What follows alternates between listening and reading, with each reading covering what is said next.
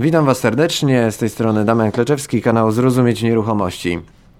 W kolejnym wywiadzie, który mam dla Was dzisiaj na świeżo, bardzo taki realny wywiad z Norwegii, bo faktycznie mój gość tam obecnie się znajduje, tak się złożyło. Będziemy mówić o inwestowaniu w tym kraju, bo jest to kraj naprawdę bardzo... Mimo że tak blisko Europy, to bardzo egzotyczny, bym powiedział, jeżeli chodzi o szczególnie ceny tych nieruchomości, jakie tam są i sposobów ich kupowania.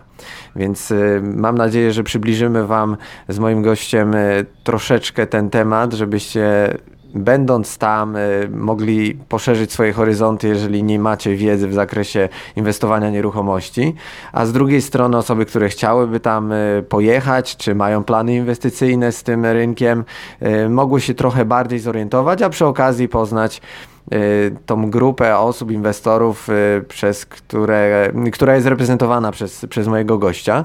A tym gościem jest Adrian Otoliński. Adrian już dłuższy czas mieszka, działa aktywnie w Norwegii, więc przybliży Wam ten temat. A ze swojej strony, jak będę miał jeszcze jakieś ogłoszenia, mi się coś przypomni, no to już bardziej na sam koniec. Także przenosimy się w świat zimowej Norwegii. Witam Cię serdecznie, Adrianie. Cześć. Adrian, no może na początek powiedz słuchaczom coś o sobie, kim jesteś, czym się zajmujesz w tym kraju, jak to funkcjonuje z Twojej strony, tak jakby krótka biografia Twojej historii z Norwegią związana. Okej, to witam wszystkich. W Norwegii jestem od 7 lat. Zajmuję się doradztwem finansowym, z tego mam główne źródło dochodu, a poza tym inwestuję w nieruchomości, głównie w nieruchomości w Norwegii i teraz od jakiegoś czasu też w Polsce. Prywatnie ojciec 2 dzieci, żona, pies, dom w budowie, tak więc taki typowy model rodziny polskiej. Okej, Adrian. Coś jeszcze? Myślę, że to w rozmowie wyjdzie, nie? Pewnie tak, bo za chwilę zaczniemy jakieś tutaj konkrety omawiać, ale jakiś czas temu właśnie wróciłeś do Polski po wielu latach życia tam i widzisz lepszy potencjał u nas, czy dalej właśnie aktywnie działasz tam i nie wygaszasz swojej działalności z terenem norweskim? Tak, to prawda. Wróciliśmy po 7 latach, będąc w Norwegii.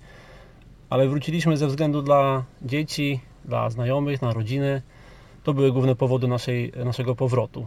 Ponieważ przyjeżdżając tutaj do Norwegii zakładaliśmy, że będziemy 2-3 lata góra, poznamy kraj, nauczymy się języków, dzieci też zobaczą troszeczkę więcej. Były małe chociaż, ale zakładaliśmy, że się nauczą i wrócimy. No i ten plan troszeczkę się przedłużył, zamiast 3 lat dostaliśmy 7. No i teraz latem wróciliśmy do Polski, dzieci poszły do szkoły. Jakby tam ośrodek życia mamy w Polsce, rodzinny, natomiast biznesowo cały czas jesteśmy związani bardzo mocno z Norwegią. To znaczy ja dogadałem się w pracy tak, że pracuję zdalnie z Polski. Norwegia jest tak fajnie rozwinięta do przodu technologicznie, że wszystko jesteśmy w stanie załatwić poprzez telefon, komputer, poprzez podpis elektroniczny. Tak więc dla mnie to super opcja. Siedząc w Polsce, zarabiając w Norwegii, jeżdżąc raz, 2 razy w miesiącu do Norwegii, do pracy, spotkania z klientami ewentualnie, ale ich i tak jest naprawdę mało, ponieważ tak jak wspomniałem, wszystko załatwiamy elektronicznie. Tak więc żyjemy w Polsce, zarabiamy w Norwegii i oby tak dalej, bo naprawdę fajny układ.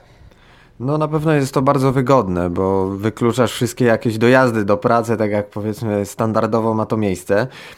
A jak sięgam pamięcią, jak byłem u Was 2 razy na Wasze zaproszenie na wykłady, to usłyszałem no, trochę tych historii, trochę o rynku nieruchomościowym, jak wygląda, szczególnie ten w Oslo, bo tam jakby jest to centrum inwestowania, takie najbardziej, bym powiedział, wysokie cenowo.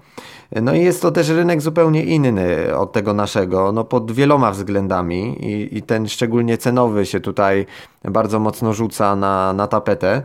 Jakbyś mógł powiedzieć trochę, jaki był ten rynek w czasie, kiedy Ty tam zaczynałeś swój pobyt i jak wygląda to teraz, bo ta różnica tych powiedzmy 7 lat twojego pobytu pewnie też sporo zmieniła, ale też sięgając jakby do historii, co wpłynęło aż tak mocno na ten skok nieruchomościowy w Oslo i w całej Norwegii tak naprawdę? Jak to wyglądało? Tak, no ceny w Norwegii faktycznie są dla osób, które nie wiedziały nic o tym rynku, faktycznie mogą przerażać, bo tutaj mówi się o milionach koron. Korona teraz kosztuje w granicach 44 groszy, tak więc łatwo sobie policzyć, że to są duże pieniądze w złotówkach. Kiedy przyjechałem w 2011 roku, od razu zacząłem się rozglądać za nieruchomościami, ponieważ wynajem był strasznie drogi, do tej pory jest drogi. I też mnie to zaszykowało te ceny, ponieważ wtedy mieszkanie z 2 sypialniami w Oslo kosztowało już w granicach 2 milionów koron. Wtedy korona była po 50 groszy, czyli około miliona złotych. Natomiast ja już w Polsce pracowałem jako doradca finansowy i przy kredytach w bankach i wiedziałem, jakie są zależności, jeśli chodzi o stosunek zarobków do wysokości kredytu. I tak naprawdę jak sprawdziłem sobie, to te ceny w Norwegii w stosunku do zarobków nie są aż takie wysokie. W Polsce są większe. To znaczy w Polsce za przeciętne mieszkanie 7 lat temu czy teraz, no to musimy zapłacić co najmniej stukrotność zarobków netto. Tak? Czyli jeżeli zarabiamy 5000 netto jako gospodarstwo domowe, no to w Trójmieście na przykład trzeba kupić mieszkanie co najmniej za 500 tysięcy, tak? Z 2 sypialniami w dobrej lokalizacji. A tutaj troszeczkę jest inaczej, tutaj jest jednak mniejszy ten stosunek, ponieważ średnia rodzina w Norwegii zarabia około 50 tysięcy koron, no to za 5 milionów to już można kupić naprawdę domek pod Oslo, a mieszkanie to już z 4 sypialniami nawet, nie? Takie mieszkanie z 2 sypialniami kosztuje w granicach 3,5 miliona, tak więc mniej więcej 70-krotność dochodów netto, tak więc ceny są wysokie dla obcokrajowców, natomiast dla Norwegów, jeśli patrzeć na stosunek zarobki netto do cen, to nie jest aż tak przerażające, nie? Jeśli chodzi o wzrost cen, bo tutaj zapytałeś, faktycznie miało miejsce naprawdę olbrzymie w latach 2013 do 2016 i to wzrost był na poziomie w niektórych dzielnicach nawet 100%, ale średnio to wzrósł około 60-70%. No, tych przyczyn jest kilka. Takim chyba największym czynnikiem, który na to wpłynęło, miała migracja, która tutaj nastąpiła. To znaczy bardzo dużo ludzi przyjechało z Polski, z Litwy, z Łotwy i z innych krajów Europy. Są też ludzie z Hiszpanii, z Francji, z Niemiec. To spowodowało, że ten rynek najmu tak podskoczył, ceny były najmu są tak wysokie, do tej pory są wysokie, że nie opłaca się wynajmować. Ludzie to rozumieją i zaczynają szukać mieszkań do kupienia, tak? I tutaj tak naprawdę rynek kredytów hipotecznych też jest bardzo fajny, jest otwarty. Banki dają te pieniądze na bardzo niskim oprocentowaniu. Teraz oprocentowanie jest obecnie w granicach 2,3, 2,5%. Tak więc powoduje to, że ludzie chcą kupować, tak? Chcą kupować nieruchomości. Jak jest popyt, no to ceny idą do góry, ponieważ podaży tutaj zbyt dużej nie było. Nieruchomości też jakiegoś wielkiego boomu deweloperskiego tutaj nie było jeszcze w 2013-2014 roku. No i też sposób sprzedaży mieszkania jest troszeczkę inny niż w Polsce i to wszystko wpływa na to, że ceny w latach 2013, 14, 15 nawet były dzielnice, gdzie rocznie wzrastało po 25%, nie? 30%. Nie? Tak więc no ceny teraz w porównaniu do 2013 roku mamy takie, że około 80-70% jest drożej. A powiedz, czy tym czynnikiem takim zapalnym do wzrostu wartości jakby Norwegii jako kraju do inwestycji, czy też samych wartości nieruchomości, które tam są, miało odkrycie ropy naftowej? No, ropa naftowa to w Norwegii już jest odkryta kilkadziesiąt lat temu, tak? Już w latach 70. zaczęli ją chyba wydobywać. I oczywiście, no... Przepraszam, telefon. Słychać mnie? Tak, jesteśmy. Przepraszam, bo dzisiaj akurat mamy spotkanie Asbiro Investor Club i akurat dzwonił prelegent Daniel Piesto. Mam nadzieję, że sobie poradzi, bo chyba jest na lotnisku. Dobra, wracając do pytania. Tak, oczywiście, Norwegia stoi na ropie, tak? I dzięki temu jest bogata. Natomiast oprócz samej ropy tutaj w Oslo, bo mówimy o rynku w Oslo, to no tutaj nie ma tak naprawdę inżynierów, nie ma firm, może siedziby główne mają, ale większość tych firm jest w Stavanger czy w innych miejscowościach. Natomiast cała Norwegia jest krajem tak wysoko rozwiniętym, jest naprawdę krajem w pierwszej trójce, jeśli chodzi o bogactwo i o przychód narodowy, tak więc no, kraj bogaty jest i tutaj te ceny nieruchomości moim zdaniem są dlatego tak drogie, ponieważ no, jeżeli zarabiamy dobrze, no to ceny też są, tak, muszą być wysokie, nie? I to ma odzwierciedlenie nie tylko w nieruchomościach, ale we wszystkich dobrach, nie? W samochodach, w sklepie, nawet na półkach widać, że te ceny są dużo, dużo wyższe niż w Europie. A no w związku z tym, że te ceny na poziomie kilku milionów złotych tak naprawdę w przeliczeniu za czasami fajne mieszkanie w Oslo, no to są ceny wyższe niż za dom w Warszawie, czy czasami są zbliżone do zakupu małej kamienicy w mieście wojewódzkim w Polsce.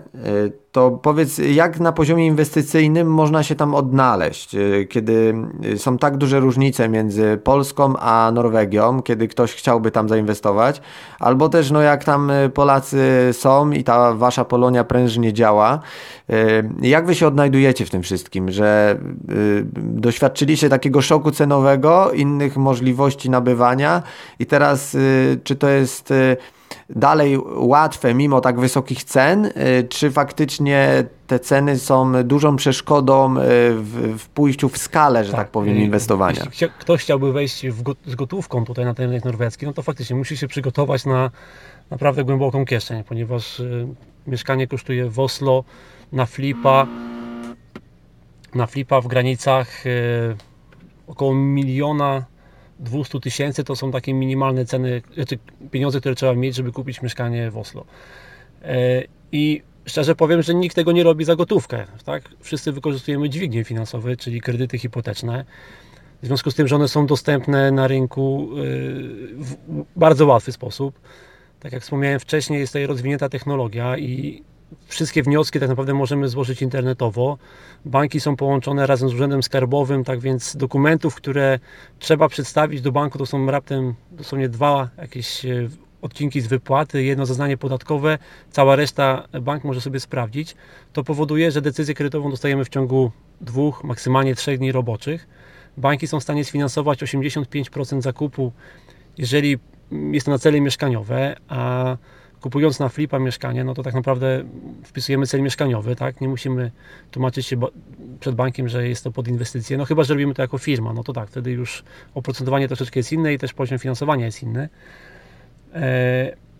Tak więc z gotówką wejść raczej bardzo ciężko, natomiast jeśli ktoś ma zdolność kredytową tutaj w Norwegii, a zdolność kredytową naprawdę łatwo zdobyć, bo wystarczy pracować minimum rok czasu w Norwegii, mieć 15% wkładu własnego i tak naprawdę każdy może kupić już nieruchomość. Jedynie co, to tylko teraz trzeba wiedzieć, gdzie kupić, co kupić, żeby na tym zarobić, bo rynek jest tak jak chyba wszędzie, też ma jakieś ograniczenia i też są dzielnice lepsze i gorsze. Tak więc my tutaj po prostu wykorzystujemy dźwignie finansowe, to, że banki dają naprawdę na niskim oprocentowanie kredyty i dzięki temu sobie gdzieś tam zarabiamy. A czy ty też pomagasz osobom, które chciałyby zainwestować i prowadzisz takiego klienta od A do Z, czyli przychodzi do ciebie Jan Kowalski i mówi, że no chciałby pracować w Norwegii, co ma zrobić, żeby finalnie kupić nieruchomość i ją sprzedać? Czy takim procesem się zajmujesz, czy bardziej jest to kwestia już tego dalszego etapu, gdzie już ktoś ma pieniądze, ma zdolność i wtedy ty wykorzystujesz jego potencjał do tego, żeby wspólnie nabyć jakąś nieruchomość? No nie jest. Pracuję jako doradca finansowy i zajmuję się tym bardziej już od strony samej technicznej, czyli organizacja samego kredytu, bo znalezienie pracy, znalezienie pozwolenia na pracę, no to też jest jakiś taki proces, który też trwa, tak, kilka miesięcy. Nie jestem agencją pracy i nie mam też nawet na to czasu, tak, żeby to organizować. Tak więc ja pracuję głównie dla Polaków, którzy już są w Norwegii, którzy już tutaj przyjechali, zaczęli pracę i dzwonią do mnie z pytaniem, co mają zrobić, żeby kupić tą nieruchomość. I tak naprawdę ja im pomagam w organizacji całego zakupu nieruchomości, czyli sprawdzamy, jaką mają zdolność kredytową, ile potrzebują wkładu własnego, co chcą kupić, gdzie chcą kupić. Proces zakupu nieruchomości jest zupełnie inny niż w Polsce, ponieważ tutaj nieruchomości średnio sprzedają się w ciągu 3-4 tygodni. I nie ma tak, że mieszkanie jest wystawione w internecie i można sobie przyjść, zobaczyć kiedy się chce, tylko jest ogólny jakby pokaz mieszkania dla wszystkich zainteresowanych jednego dnia lub drugiego dnia w konkretnych godzinach i zgodnie z prawem norweskim licytacja, czyli składanie ofert na to mieszkanie następuje następnego dnia roboczego po ostatnim takim leasingu. I wtedy wszyscy zainteresowani składają oferty kupna. Jeżeli jest więcej niż jedna osoba, no to następuje licytacja. Tak jak nie wiem, ktoś kupował nieruchomości w Polsce przez urzędy gminy czy miasta, też tak, takie licytacje się odbywają i tego dnia po prostu wygrywa ten, kto da najwięcej. I takie nieruchomości w ten sposób się sprzedają. I to jest troszeczkę inne niż w Polsce, dlatego Polacy tego też nie rozumieją do końca. Ja im pomagam w tym całym procesie, czyli najpierw znaleźć finansowanie, potem nieruchomość, potem przebieg licytacji cały, tak? Pomagamy złożyć ofertę, pomagamy w licytacji. Oczywiście to wszystko się odbywa w języku norweskim. Nie wszyscy Polacy mówią po norwesku, ten język też nie jest łatwy. Tak więc pomagamy cały czas, jesteśmy przy kliencie, aż do momentu odbioru kluczy, tak? I podpisania umowy kredytowej. Cały czas pomagamy. Dla Polaków, którzy chcieliby tutaj przyjechać i inwestować w nieruchomości, to też są takie opcje, tak? Bo można przyjechać z kapitałem, założyć firmę, to już kolega z klubu by nawet pomógł, Przemek Kocuj pewnie, założyć firmę, tak? I też inwestować też by można było, ale łatwiej jest moim zdaniem dla osób, które są już na miejscu, zaczęły pracę, przynajmniej pracują 3 miesiące na umowie o pracę, no i wtedy się zdobywa zdolność kredytową, nie? No to powiedzmy proces zdobywania jest bardzo zbliżony do polskiego, natomiast to co wyróżnia ten proces samej sprzedaży czy zakupu nieruchomości, zależy z której strony patrzeć, no to jest ta transparentność oferty. I powiedz, no bo jest ta zasadnicza różnica, że tutaj mamy jeden portal główny, w którym mamy wszystkie mieszkania, domy czy działki, no i jest ta wizja lokalna, tak, ta licytacja, jak opowiadasz, no i to jest w jednym miejscu, jakby każdy ma do tego dostęp. Pytanie jest takie, gdzie tu jest okazja? Czy faktycznie sprzedający wystawia po niskiej cenie i to jest już okazjonalne, ale wszyscy to widzą, więc automatycznie mamy duże zainteresowanie? No bo w Polsce mamy bardzo dużą rozbieżność źródeł. Albo pośrednik coś przyniesie, albo ktoś pod stołem jakąś ofertę da, albo jakieś inne źródła wchodzą w grę, które w ogóle nie mają nic wspólnego z internetem i tak naprawdę o tej nieruchomości czasami się nic nie wie, to w Norwegii o tej nieruchomości wiemy praktycznie wszystko. Kto był jej właścicielem, w jakim jest stanie technicznym i tak dalej. Więc gdzie tutaj możemy znaleźć okazjonalnie mieszkanie, żeby faktycznie zyskać na tym przy odsprzedaży? Tak, to prawda, że w Norwegii mamy jeden portal internetowy, który nazywa się Finn.no. 99,9% nieruchomości znajduje się na tym portalu. Wszyscy je widzą, wszyscy mogą tak naprawdę zobaczyć te nieruchomości. Tak samo 99% nieruchomości jest sprzedawanych przez pośredników nieruchomości, którzy nazywają się tutaj meglerami. Oni są odpowiedzialni za sprzedaż takiej nieruchomości. W Norwegii jest jakby tak, wszyscy wiedzą o tym, że sprzedaż nieruchomości musi być przez pośrednika, ponieważ on jest po stronie sprzedającego, czyli on ma za zadanie wyciągnąć jak największe pieniądze ze sprzedaży nieruchomości, robi wszystko zgodnie z prawem, są to osoby, muszą być wykształcone w tym kierunku, skończyć studia. Dodatkowo megler pełni funkcję takiego polskiego notariusza, to znaczy on podpisuje umowę kupna i on jest za to odpowiedzialny. I on na podstawie tej umowy też jest wypłacany kredyt. Tak więc faktycznie tych okazji tutaj ciężko jest zdobyć, ponieważ nie ma ofert pod stołem. Każdy Norweg, który sprzedaje nieruchomość, wie, że najlepiej ją sprzeda, dając meglerowi, który to wystawi oficjalnie na sprzedaż jakby na otwartym rynku. I te nieruchomości trzeba szukać w ten sposób, że znaczy przewagą osób, które chcą zarabiać na nieruchomościach, na flipach lub na okazjach, jest taka, że widzą potencjał w nieruchomości w zupełnie inny sposób niż ludzie, niż inni ludzie.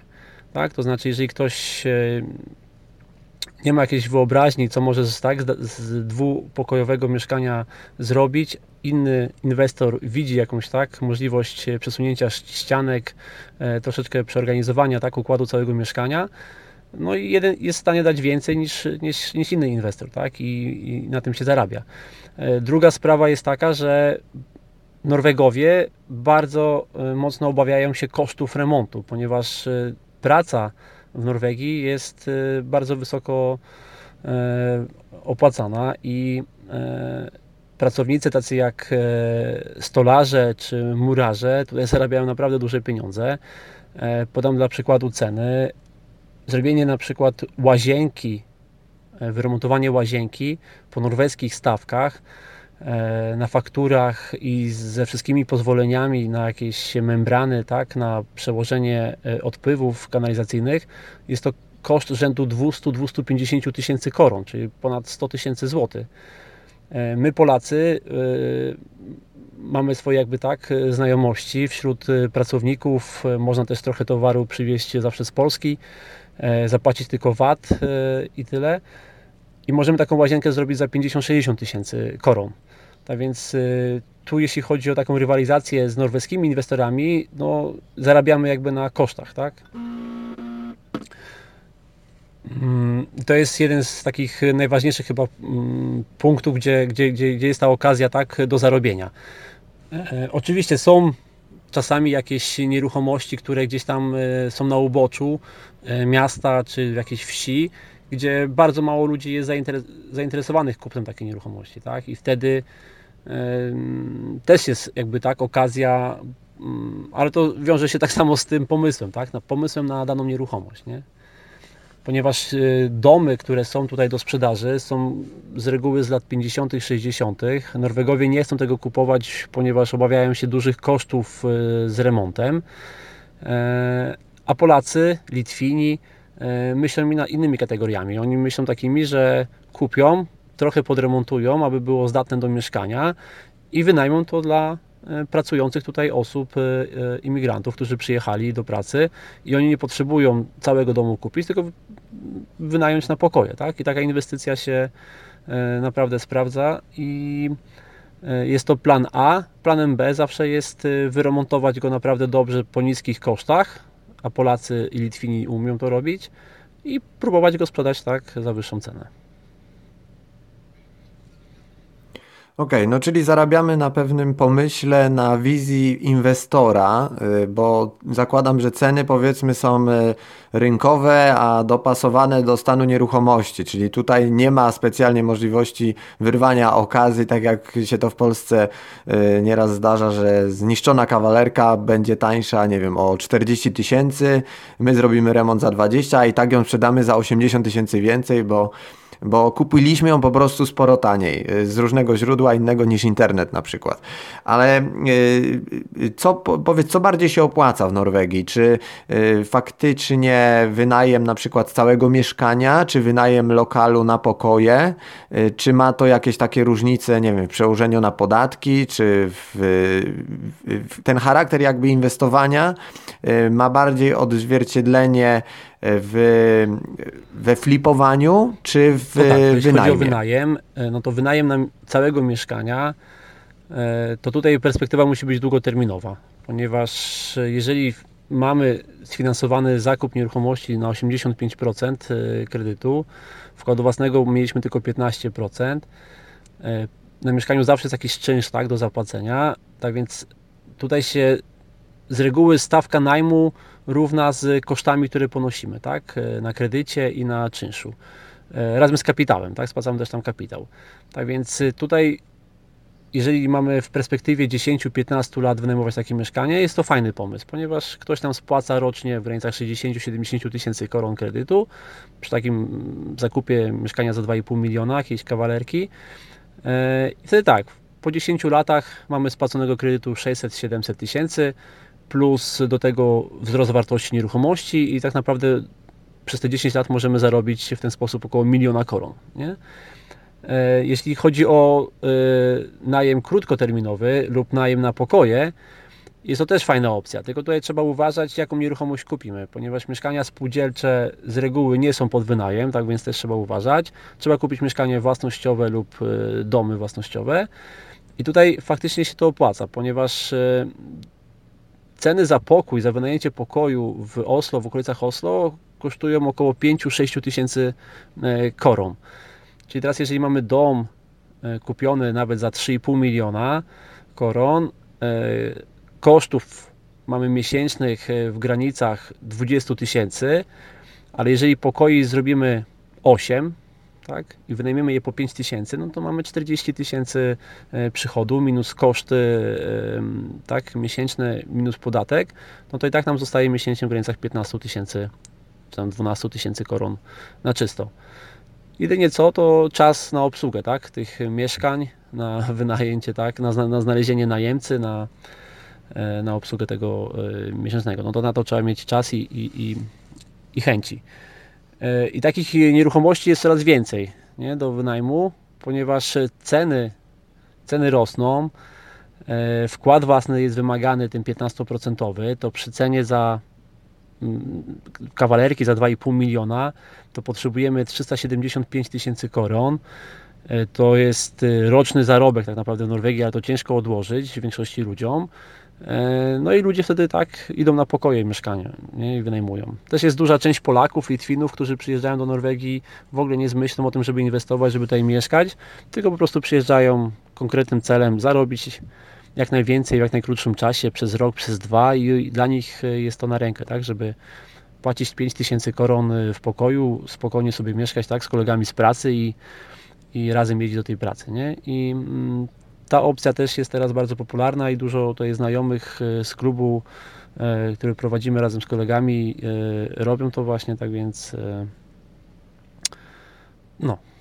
A powiedz jeszcze może tak już zbliżając się do końca, jakie są preferencje podatkowe w inwestowaniu w nieruchomości w Norwegii, bo jak byłem i pytałem Was, to jednym z takich elementów jest na przykład roczne trzymanie tego mieszkania i nie wynajęcie go i po tym roku mamy tą ulgę, czyli zwolnienie z opodatkowania przy flipie i to się opłaca. Więc tak, co jeszcze? Albo jak konkretnie ta ulga wygląda? Tak, no jeśli chodzi o podatki, to aby nie płacić podatku od zysku na nieruchomości, musimy być zameldowani 12 miesięcy w ostatnich 24 miesiącach, tak? Czyli wystarczy, że tak naprawdę pomieszkamy rok od momentu zakupu, od momentu wprowadzenia się, bo to jest tak napisane w prawie, ponieważ możemy zakupić nieruchomość w maju, ale klucz odbieramy w czerwcu, tak więc liczymy od czerwca, musimy mieszkać tam 12 miesięcy i po tym okresie możemy sprzedać i nie zapłacimy ani korony, jeśli chodzi o podatek. Drugą ulgą jest ulga podatkowa od zapłaconych odsetek. Dostajemy ulgę w wysokości 24% od zapłaconych wszystkich odsetek kredytowych rocznie. Czyli jeżeli przy kredycie hipotecznym zapłacimy 60 tysięcy rocznie odsetek, no to mamy ulgę w postaci około 15 tysięcy koron. I to są duże pieniądze, nie? Tak więc to wszystko, jak wliczymy sobie tą ulgę podatkową, tak naprawdę to jest jedyna ulga podatkowa, która jest, plus ten roczny, tak, taka karencja, żeby przetrzymać to mieszkanie, to powoduje, że ten rynek naprawdę jest ciekawy, tak, dla nas, nie? Ponieważ ktoś, kto nie ma nieruchomości, ktoś, kto wynajmuje z kolegą, z koleżanką czy z dziewczyną nieruchomość, to tak naprawdę perspektywa roku kupienia nieruchomości, pomieszkania przez rok czasu, w międzyczasie, jeżeli to wyremontujemy, kosztów jakichś dużych nie ponosimy, tak, ponieważ tak i tak wynajmowaliśmy to mieszkanie, rok czasu szybko zleci i po roku czasu można to sprzedać z zyskiem i wszystkie pieniądze, które mamy, zostają u nas w kieszeni, nie?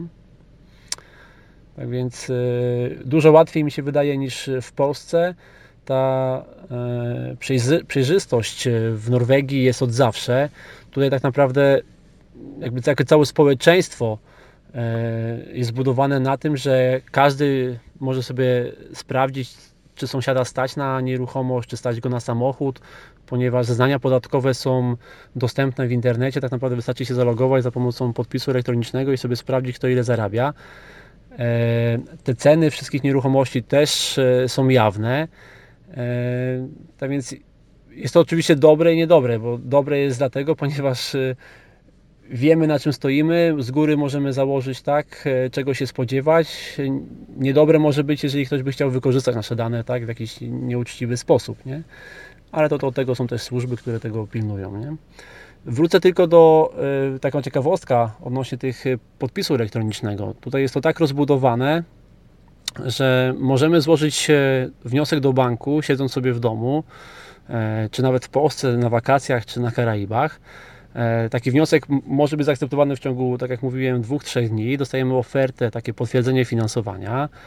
Dom, czy mieszkanie możemy kupić też za pomocą oferty internetowej, czyli możemy nawet wysłać kolegę, koleżankę, bo jeżeli znamy daną dzielnicę, to w ciemno niektórzy kupują nieruchomości tak naprawdę, bo oni nie muszą widzieć, bo to jest na zdjęciach czy w opisie.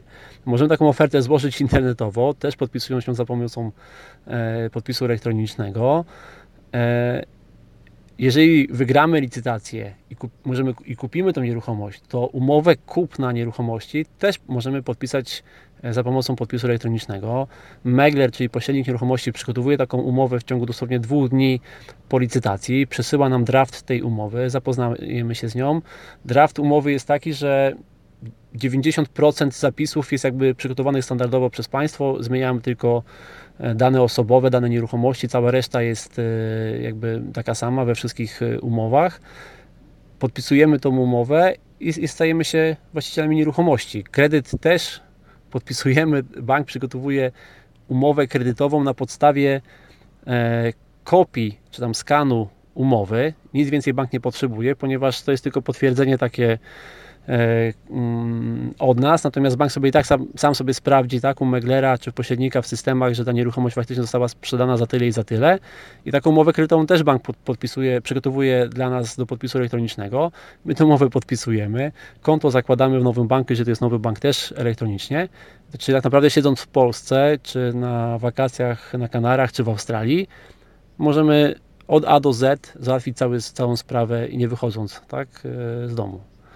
I to jest fajne, nie? W Norwegii, nie? Tak więc to jest ta duża przewaga kupowania nieruchomości, moim zdaniem, niż w Polsce, ponieważ w Polsce trzeba dużo czasu poświęcić takiego fizycznego, tak? Na jeżdżenie od banku do pośrednika, do notariusza, do ubezpieczyciela, żeby to wszystko ogarnąć, kupić taką nieruchomość, a tutaj tak naprawdę sobie siedzimy przy komputerze i to wszystko pijąc kawkę załatwiamy. No, czyli jak usłyszeliście, da się inwestować wirtualnie w nieruchomości, tylko trzeba wiedzieć, w którym kraju i znać te wszystkie opcje, które Adrian opisuje. Adrian, może jeszcze jedno z ostatnich pytań. Czy pamiętasz, czy przypominasz sobie jakąś taką sytuację dziwną, trudną, taką, która dała ci się we znaki albo była bardzo śmieszna wśród tych wszystkich, które przeprowadziłeś i chciałbyś o niej opowiedzieć albo ku przestrodze, albo ku zabawie? No, takich sytuacji jest naprawdę sporo, ponieważ ja rocznie uczestniczę w zakupie około 80-90 nieruchomości, a już 4. rok leci tutaj, tak? Tak więc jest ich sporo. Podam może 2 takie. Jedna jest taka, jeśli chodzi o przebieg zakupu jakiejś okazji. Był dom pod Oslo na niedużej działce, ale bardzo fajnie skomunikowany. Dom został wystawiony za 990 tysięcy koron, czyli naprawdę małe pieniądze. Dużo ludzi ma nawet takie pieniądze w gotówce, ale na zdolność kredytowa to bardzo łatwo w taki sposób uzyskać. Zaczęła się licytacja. Jeden z moich klientów licytował ten dom. Przeanalizowałem nieruchomość, dałem jakby swoje takie zalecenie, że najlepiej byłoby kupić to maksymalnie za kwotę 1,5 miliona, czyli tak 50% tak dorzucaliśmy.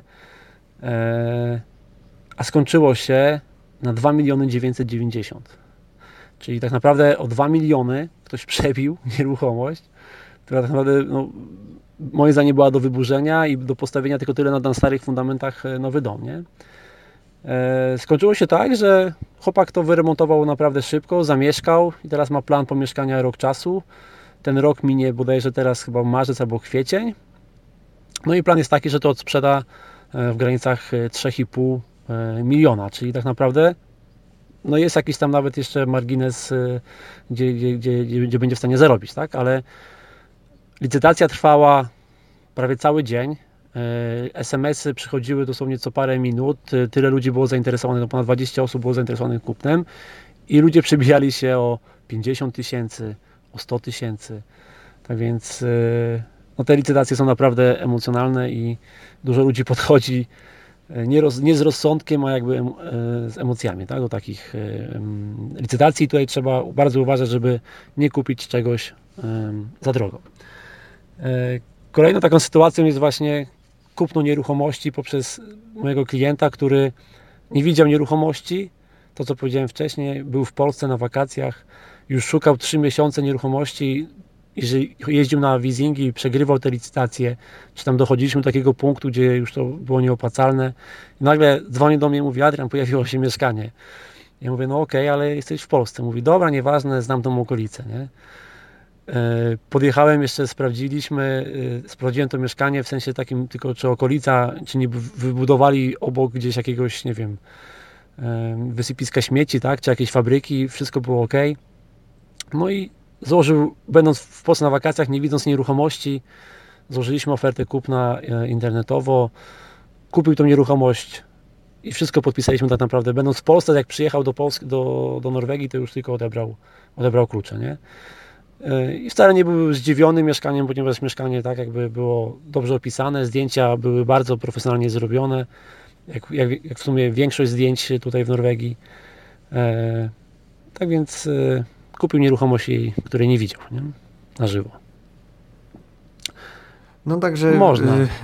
Sytuacji na pewno miałeś różnych ciekawych, trudniejsze i te łatwiejsze, no ale jednak wszystko jest gdzieś oparte o te emocje związane z zakupem, bo ta licytacja na pewno je gdzieś tam winduje, ale nie zawsze, nie? Bo czasami ktoś jest, nie wiem, jeden czy dwóch licytuje i to idzie dosyć szybko. Jesteśmy w stanie też kupić nieruchomości poniżej wyceny, nie? To nie jest tak, że zawsze licytacja idzie do góry. Ostatni rok pokazał, że są nieruchomości, gdzie jesteśmy w stanie zbić tą cenę o te 100 000 koron czy 50 000. Symbolicznie, bo przy cenach 3 milionów 100 000 to nie jest dużo, ale zawsze coś, nie? Ale to z reguły są nieruchomości, które są gdzieś na uboczu lub wymagają naprawdę dużego remontu, nie? Lub też są bardzo drogie. Tak? Taki jeszcze szybko przykład znajomego, który kupił nieruchomość od lekarza, który wyprowadzał się do Stanów, się przeprowadzał i mu zależało bardzo szybko na sprzedaży tej nieruchomości. Zaczął od ceny bodajże 7,5 miliona, to był nowy dom z 2016 roku. Nie sprzedał tego za 6,5, obniżył cenę na 6,900, potem na 6,700, też nie było zainteresowanych. No i kolega poszedł, mieszkał dosłownie obok niego i mówi: a jak sprzedać mi to za 6,300, to kupię od ciebie, nie? Tak zażartował. Ale ten gościu mówi: dobrze, 6,400 i bierzesz. No i w ciągu 2 dni tak naprawdę kupił ten dom, załatwiliśmy finansowanie. No i tutaj też ponad 1 000 000 koron, tak? Ze względu na szybkość transakcji, tak? Na przejęcie kluczy komuś się śpieszyło, nie? Tak więc, ale to już przy dużych kwotach, nie? Bo żeby mieć zdolność na 6-7 milionów, to naprawdę trzeba już zarabiać w granicach 1 000 000 koron. Taka ciekawostka tylko. Maksymalny kredyt w Norwegii, jaki może zostać udzielony, jest to 5-krotność zarobków brutto. Czyli jeżeli ktoś zarabia brutto 500 000, to maksymalnie może dostać 2,5 miliona. Jeżeli mamy jako gospodarstwo domowe 800 000, no to możemy maksymalnie dostać 4 miliony kredytu. Z jednej strony te wszystkie informacje, które są dostępne powszechnie, ułatwiają inwestowanie, bo klient, który chce coś kupić, po prostu wie, jakie musi spełnić warunki. Jest bardzo urealniona szansa na to, że coś kupi, jak będzie miał tyle, jak spełni takie kryteria. W Polsce, mimo tego, że się zarabia na przykład w jakiejś firmie, zarabiasz tyle i tyle, no to i tak dalej nie masz pewności na przykład, czy bank ci udzieli finansowania, finansowania, między bankami jest bardzo duża rozbieżność. Jest cały cykl, że tak powiem, różnych niespodzianek, które po drodze się mogą wydarzyć, a finalnie no, niekoniecznie dostaniesz tyle, ile chciałeś. Nie? Więc tak, tutaj tą przewagą w Norwegii jest, że banki udzielają tak zwanego finansieringsbevis, czyli potwierdzenie finansowania. To znaczy tyle, że bank oblicza Twoją zdolność kredytową na podstawie Twoich dochodów i aktualnych obciążeń czy sytuacji majątkowej i masz na papierze ofertę od banku, która jest ważna przez 3 miesiące, że pan Adrian Otoliński może kupić nieruchomość do 4,5 miliona i my to potwierdzimy. I teraz idziesz na rynek i zaczynasz szukać sobie nieruchomości, czyli już na przykład wiadomo, że z góry odpadają nieruchomości powyżej 4,5 miliona, bo na Ciebie po prostu nie stać i nie tracisz czasu w ogóle na to. Znajdujesz fajną nieruchomość, która Cię interesuje i tylko w momencie składania oferty kupna wpisujesz nazwę banku i numer telefonu do doradcy czy na infolinie i tam megler czy tam pośrednik nieruchomości sprawdza Twoje finansowanie.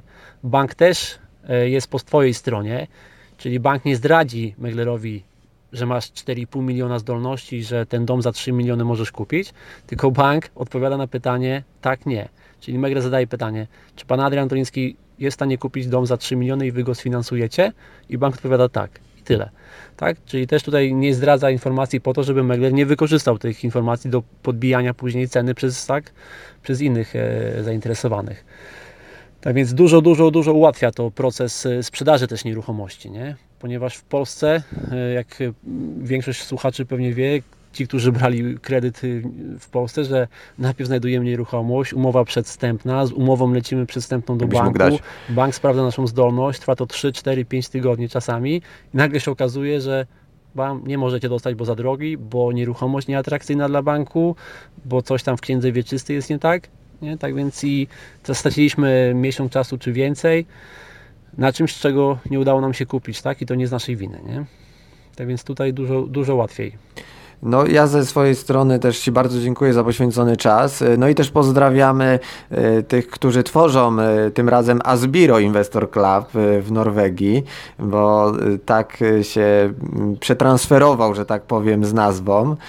Pozdrawiamy Daniela Bondarenko, pozdrawiamy 2 Przemków, Przemka Kocuja i Przemka Ożarowskiego, którzy bardzo miło i mnie gościli, ale też są, w ogóle wszyscy jesteście bardzo otwartymi ludźmi i przedsiębiorcami na to, żeby się dzielić wiedzą, a i też bardzo otwarci na poziomie relacyjnym, więc tu Was serdecznie polecam osobom, które nie znają tej organizacji, a chciałyby się dołączyć, usłyszeć, a są z Norwegii, to tam też organizujecie przecież spotkania z różnymi przedsiębiorcami, że tak powiem gwiazdami polskiej przedsiębiorczości, którzy gdzieś są zapraszani przez Was.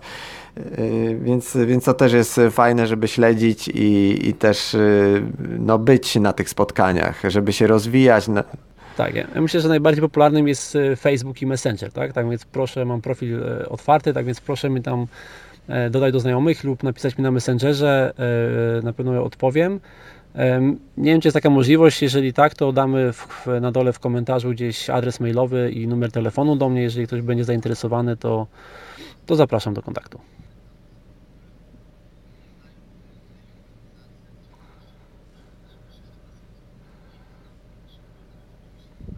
Tak jest.